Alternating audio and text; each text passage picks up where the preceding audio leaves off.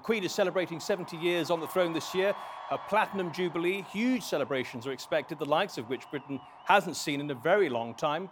While Her Majesty has always put duty first, the royal family as an institution has been rocked by numerous scandals and traumatic events particularly in the latter half of her reign.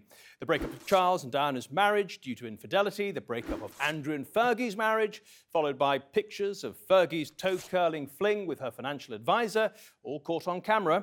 The death of Diana and her boyfriend Dodi Fayed in Paris, hounded by the paparazzi. The pictures of Prince Harry dressed as a Nazi during a fancy dress party.